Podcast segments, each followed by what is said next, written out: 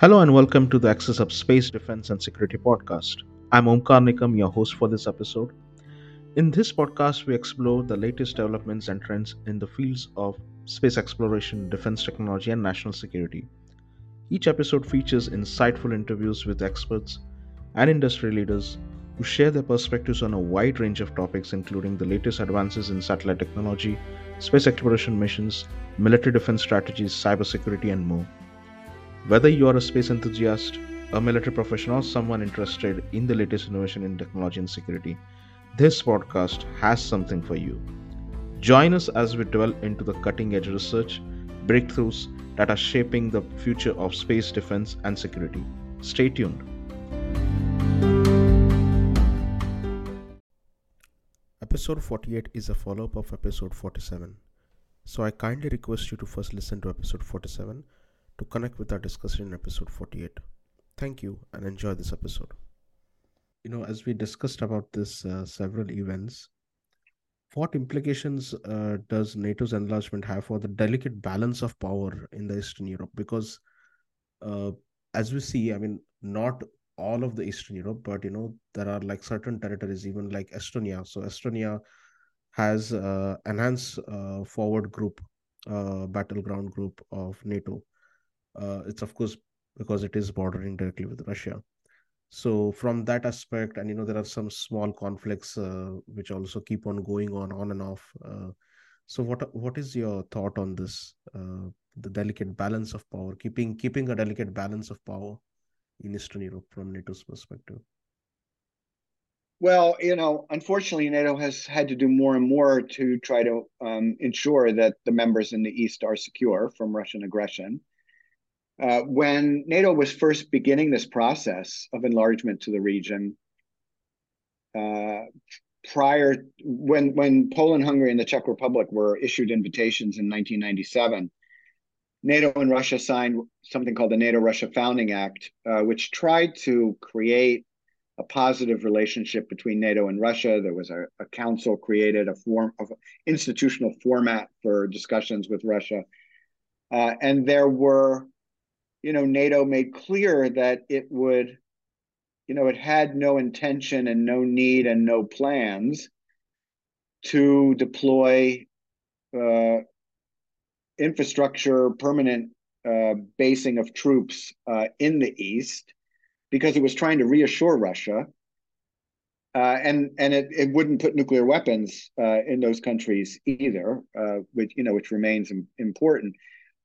But uh, you know, as Russia has become more and more aggressive, NATO has had to step up its presence in the east. You know, initially it was doing rotating deployments because it didn't want to be the country that violated the founding act and wanted to stick with the founding act uh, statement about no intention, no need, no plans to um, yes. you know to have permanent basing but but russian but but you need you know you need more and more uh, troops in in the east. Uh, you know the founding act is is dead so it really shouldn't be a guide for for nato policy uh, uh and that's been true for for you know i would argue since 2014 but there were countries even after 2014 that were trying to to keep it alive but and NATO's had to engage in you know more exercises, more uh, you know more patrols, patrols over the over the Baltic and Black Seas, uh, air and sea patrols. So, uh, you know, I think what's been clear is that just as NATO does not want a direct war with Russia, and President Biden's yes. made that very clear. He's said many times he doesn't want to start World War III. Uh, he's not putting troops on the ground in Ukraine, uh, but they're going to defend every inch of NATO territory. And just as the West has not wanted to start a war between NATO and Russia, it's very clear Russia doesn't want one either. Uh, and Russia has been very careful during this war to attack Ukraine, uh, but it has not attacked Poland, for example, where supplies are coming in from the West. Uh, and I don't think it will. So I think I think you know NATO's done a good job in deterring Russian military aggression against its members. The problem, of Yes. course, is you know we have this we have this war between Russia and Ukraine that uh, may go on for years to come, uh, and it's not clear uh, how best whether that can be re- resolved. Whether you you know there's people talk about the prospect for a deal. There you know Yeah. at this point we would be asking Ukraine to be giving up territory that belongs to it to Russia, and we know what happens on Russian occupied Ukrainian territory. It's terrible for the people, and you know Ukraine shouldn't be shouldn't have to give up territory. And Russia doesn't show any interest in negotiating anyway. So I think we're going to be having this war for a long time to come, and and so uh, and that will uh, delay any Ukrainian prospects for joining NATO. And so the real questions are how to try to keep Ukraine secure, the part of Ukraine that Ukraine controls secure in the meantime, and to try to help it liberate as much territory as it can.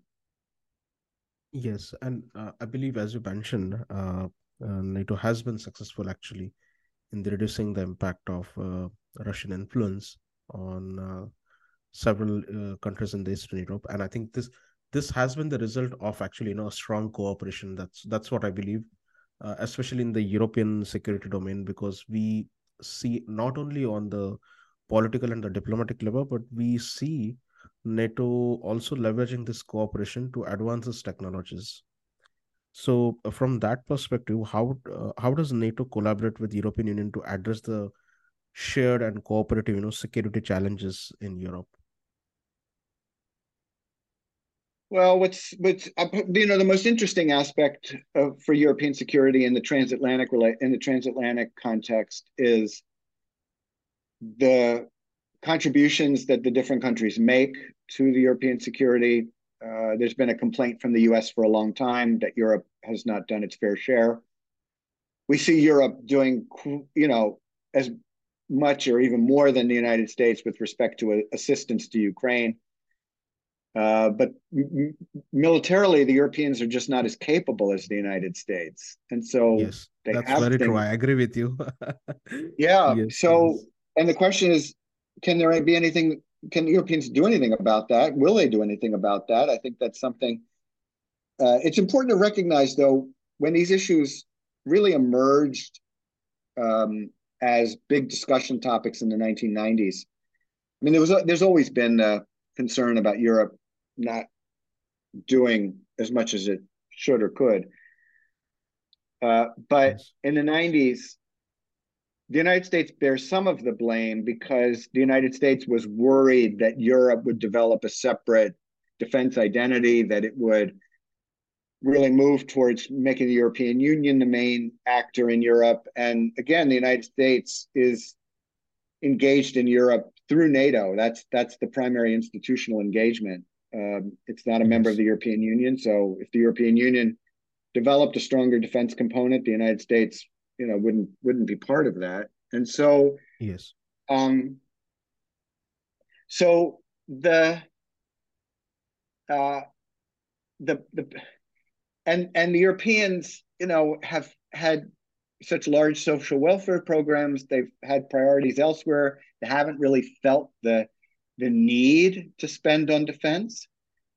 Uh, that starts to change after the Russian invasion in 2014, and there was a prom uh, that the NATO countries uh, at their summit later that year in 2014 agreed that they should um, all aspire to the goal of spending 2% of their GDP on defense by 2024, which is next year. Uh, many countries will not make that target. And now NATO, at its last summit, NATO was talking about thinking about 2% as a floor, not a ceiling. And so, you know, the idea is that they should do even more. Uh, but the Europeans are still lagging on this, especially, uh, you know, uh, all eyes are on Germany as to whether it would really become a, a, a more capable partner. And I, you know, it's a very important debate in the United States. And certainly, if Donald Trump wins the presidency uh, a year from now, uh, he has made clear that he might very well pull the United States out of NATO, which would leave you know the Europeans are are very dependent on the United States for security. We see that dramatically in this war. Yes. And uh, they don't seem to be making a lot of progress in addressing that dependence on the United States. And I think, you know, we could all be in for a really rough time in transatlantic relations if Donald Trump returns to the presidency. Yes. And uh, as I mentioned, you know, uh, in the previous question, a little bit about the technological aspects as well. Uh, so, what security threats, such as like cyber security threats, or you know, even the hybrid warfare, uh, mm-hmm. does NATO's uh, expansion seek to address? Uh, because I believe as we go towards, you know, the NATO's expansion, the Russian tactics have been, you know, kind of amplifying and we see, saw the cyber attacks actually uh, during the Ukraine war as well. I mean, that cyber attack that was conducted by the Russians, it also affected uh, the other Eastern European countries. Uh, so, from that perspective, uh, what are your thoughts on this? Like how NATO actually seeks to, you know, kind of engage or advance or help even uh, the smaller nations which are there in the NATO uh, to help them kind of advance uh, their technological aspects uh, for the security. Yeah, it's a it, it's a big challenge for NATO. Um, you know, you had, uh, gosh, fifteen years ago, more than fifteen years ago, you had the the the Russian uh, attacks, cyber attacks on Estonia. Um, yes. And in fact, led to the creation of a cyber center in Estonia, NATO cyber center in Estonia. Um, you know, it, it hasn't been a, a NATO strong suit to develop these uh, capabilities to address these issues. I, I think, you know, what your question highlights is there has long been a need for much greater cooperation between NATO and the European Union. Remember, you know, these are two institutions that are located in Brussels. Uh, yes. But they they don't have the the level of the cooperation that they should. You know, there's a lot of, I mean, these the European countries have a lot of capabilities, non-military capabilities, to deal with a lot of these kinds of issues. Yes. Uh, and I think the development of greater cooperation between NATO and the, and the EU could could help uh, in that regard. Um, it's certainly something. If you look at the NATO summit declarations, you know, 2022, 2023, you see a lot of this being addressed. You see uh, uh, you know, yes. rhetorically, you see a lot of this being addressed, a lot of discussion of the cyber issues, discussion of China as well, uh, and the threat posed by China. So I, I, I, think you still though see a lot of what's taking place in in those areas um, more at the national level that, than you do through uh, the institutional level like NATO. So there's still a lot of work to be done. Yes, and uh, this question is a little bit, uh, I would say, very much general. Uh, so you know, you can actually answer it from, uh, I would say, generalist generalist perspective. So, what is the public opinion on NATO's enlargement in Europe, and how do these sentiments influence national policies? Uh, because you know, uh, when I first came to France uh, back in 2017, and you know, it's been almost now the seventh year is going on. I saw a little bit change in the way the French people are now perceiving, you know, the NATO. Uh, it's not that they don't want to be NATO, uh, but you know, somewhere I think the policies of France have been in such a way that they ha- want their more independent voice, you know, in any kind of matters. Uh, so the public sentiments, uh, I think uh, they are not hurt and all, but I think they have evolved and changed a little bit. So, from that perspective, uh, what are your thoughts on this issue? Oh, um, yeah, I, I, I mean, it's such an interesting issue. Again, I think what we've we've seen is tremendous European dependence on the United States for its security. For a long time, you know, for a country like France, as opposed to countries in Eastern Europe that are that are right there next to Russia. For a country like France, the Russian threat was pretty abstract. Um, yes. You know, much greater concern in Europe, of course, about migration coming in from the south. Uh, uh, you know, from across the Mediterranean uh, into Europe, and you know, place from places like Syria and Iraq and Libya and so on. Uh, from Africa, uh, you know, I mean, for the southern European countries, you know, that's been seen as a as a as a bigger threat. Uh, and um, and I think especially with the with the Trump years, the first Trump years, uh, from 2017 to 2021, starting to be a recognition yes. that this dependence by Europe on the United States is not good. I mean, you know, we've seen President Macron uh, wanting to see the European Union play a bigger role. Um, yes. You know, wanting to uh, to create a little space there while recognizing how important it is to still have a good relationship with the United States. I, I think, you know, I, I, think we'll be in very different positions depending on whether President Biden wins re-election or whether Donald Trump returns to the White House. If President Biden wins re-election, Europeans will breathe a sigh of relief. I think we won't see as much forward movement on more independence in Europe um, because if they can they can continue to rely on the United States, they, you know, they won't have to spend as much. Um, and yes. you know, it's a daunting task to create the kind of capabilities that they would need to create on their own. If Donald Trump wins the presidency, I, I don't think Europe's going to have much of a choice because uh, I do think yes. Donald Trump will seek to take the United States out of NATO. In which case, uh, you're really not going to have much uh, of NATO, and and yes, all eyes will shift toward the European Union. Uh, and then the question will be, what can the Europeans do to build up their defense? So I, I think a lot rests on the U.S. presidential election next year. Yeah, I think definitely it's a very critical point. and uh, you know I think we are now at the end of the podcast. Uh, so uh, to touch upon the final uh, part of this, I would say NATO's interest has been also increasing in the Indo-Pacific region. Uh, certainly because you know there has been an high level uh, Chinese interference and the dominance that is going on, and I see United States especially as one of the key countries uh, involving in conversation with uh, India, Australia, and Japan through the Quad group.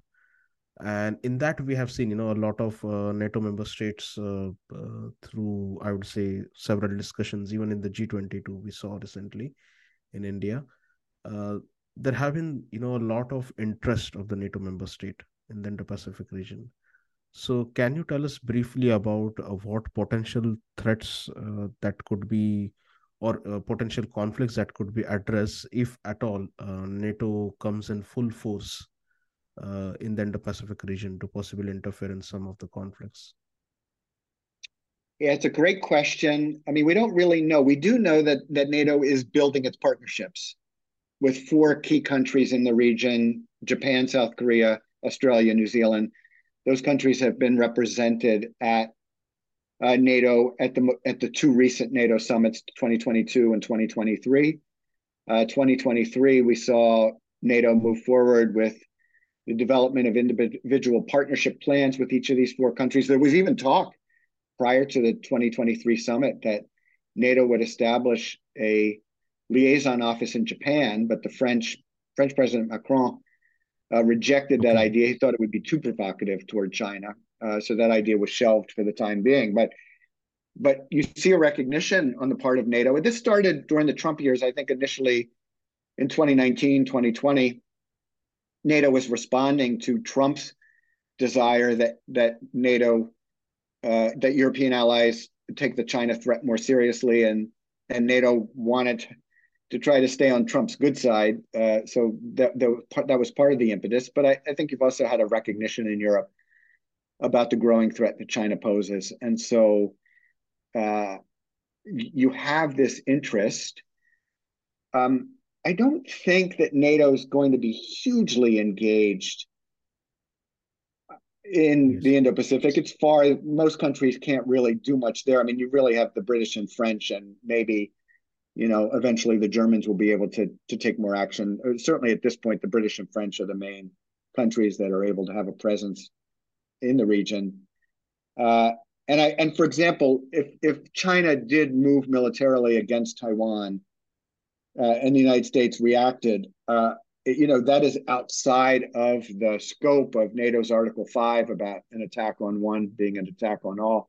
So I don't I don't think you would you would see NATO respond militarily in that situation, but the United States would expect European political and economic support. And so I think yes. it's really important for NATO to have discussions now about how the institution would respond in the event of a Taiwan scenario.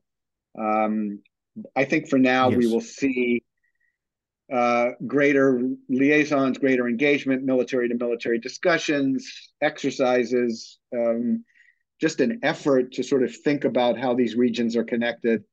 Um, but I don't, I don't think we have a fully formed idea yet of, of what that's going to mean long term. And you mentioned India. I mean, India is, you know, it's such an interesting country, such an important country in the Indo-Pacific Quad, as you mentioned, uh, with Japan, Australia, and the United States. Uh, but you know, has a long-standing policy of of avoiding yes. al- alliances, and so um, you know that relationship, you know, will be an interesting one uh, to see how it how the, the relationship develops for India within the Indo-Pacific Quad and and its relationship long term uh, with NATO, given given its history. Yes, yeah, I think uh, this is an interesting issue, and I believe uh, in the coming years we'll see more and more developments. Uh, as I believe, uh, as uh, China's influence has been increased. I mean, the Solomon Island issue we saw, uh, I think, a year ago, where I think Australia, Australia has been under high pressure actually because a lot of their economic ties are with China. Uh, so I think uh, we might definitely see. I'm, I will be very much interesting to see how you know the NATO member states actually react to the situation because uh, I believe uh, even you know the France has their some of their territories in the Indo-Pacific. So it would be kind of interesting to see in the future how these things uh, develop ahead. Uh, to you know, I think we are now at the final part of the podcast. Uh, so the final question is actually not related to our topic of the discussion, uh, but uh, I believe a lot of students and research scholars also listen to this podcast. So from that perspective, this final question is actually for them because I believe every expert uh, uh, who comes on this podcast has some of the other thing to actually you know share with the students, researchers who are trying to actually engage participate and create their own career path in this sector. So and i believe uh, you yourself are uh, from the academic sector as well. So i'm pretty sure like uh, you'll be uh, able to answer this question in a much more effective manner so what are uh, what message uh, would you like to share with student researchers and other stakeholders willing to participate in and engage in defense and security studies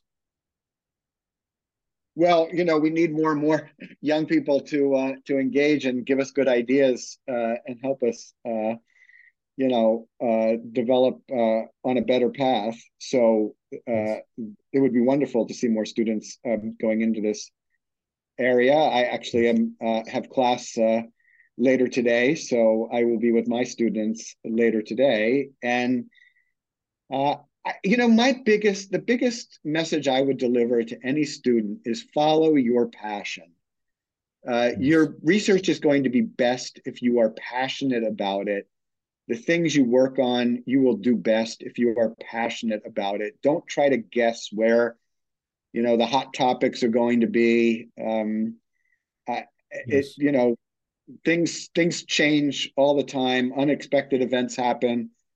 Uh, you know, people thought, for example, that the Middle East was becoming quiet and there was normalization possibilities between Israel and and the Arab states, and now we have this horrific war uh, between Israel and Hamas uh, that started yes. with the with the attacks of October seventh. So um, you know, and and we see what hap- has happened with in the Russia Ukraine war. So I I think you know people as they find topics, you know, take lots of different classes on different subjects.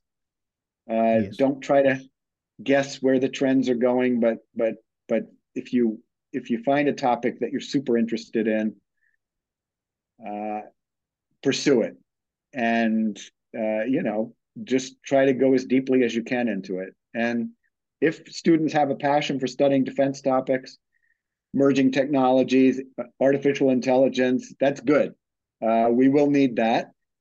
Um, and uh, I hope we'll get a lot of students who will be interested in those topics. And you know, my my uh, I'm I'm associated with uh, with American University and Brookings Institution and Stanford University, and my email addresses are all online on those websites and or through my own website at jamesgoldgeier.com. And uh, any student is always welcome to reach out to me. Uh, a, a, seventh grader uh, in the United States reached out to me yesterday about wanting to talk to me about NATO. So okay, uh, I'm always happy to I'm always happy to talk to any student. Nice, nice, yeah. Thank you, thank you very much, James. And it's it's uh, really uh, I'm honored to actually have you on this podcast because uh, the kind of articles that you had written, I had never seen such a critical commentary again. Uh, I'm mentioning this again because you know that's that's something that kind of I would say uh, inspired me to explore this topic actually. So yeah, thank you very much uh, for all the great insights. I hope the audience enjoys this episode and uh, i really hope to kind of you know record few more episodes in the future as we see more uh, developments uh, in and around this topic and several other topics that we just discussed uh, during the podcast. So yeah thank you very much. Thank you. This was great.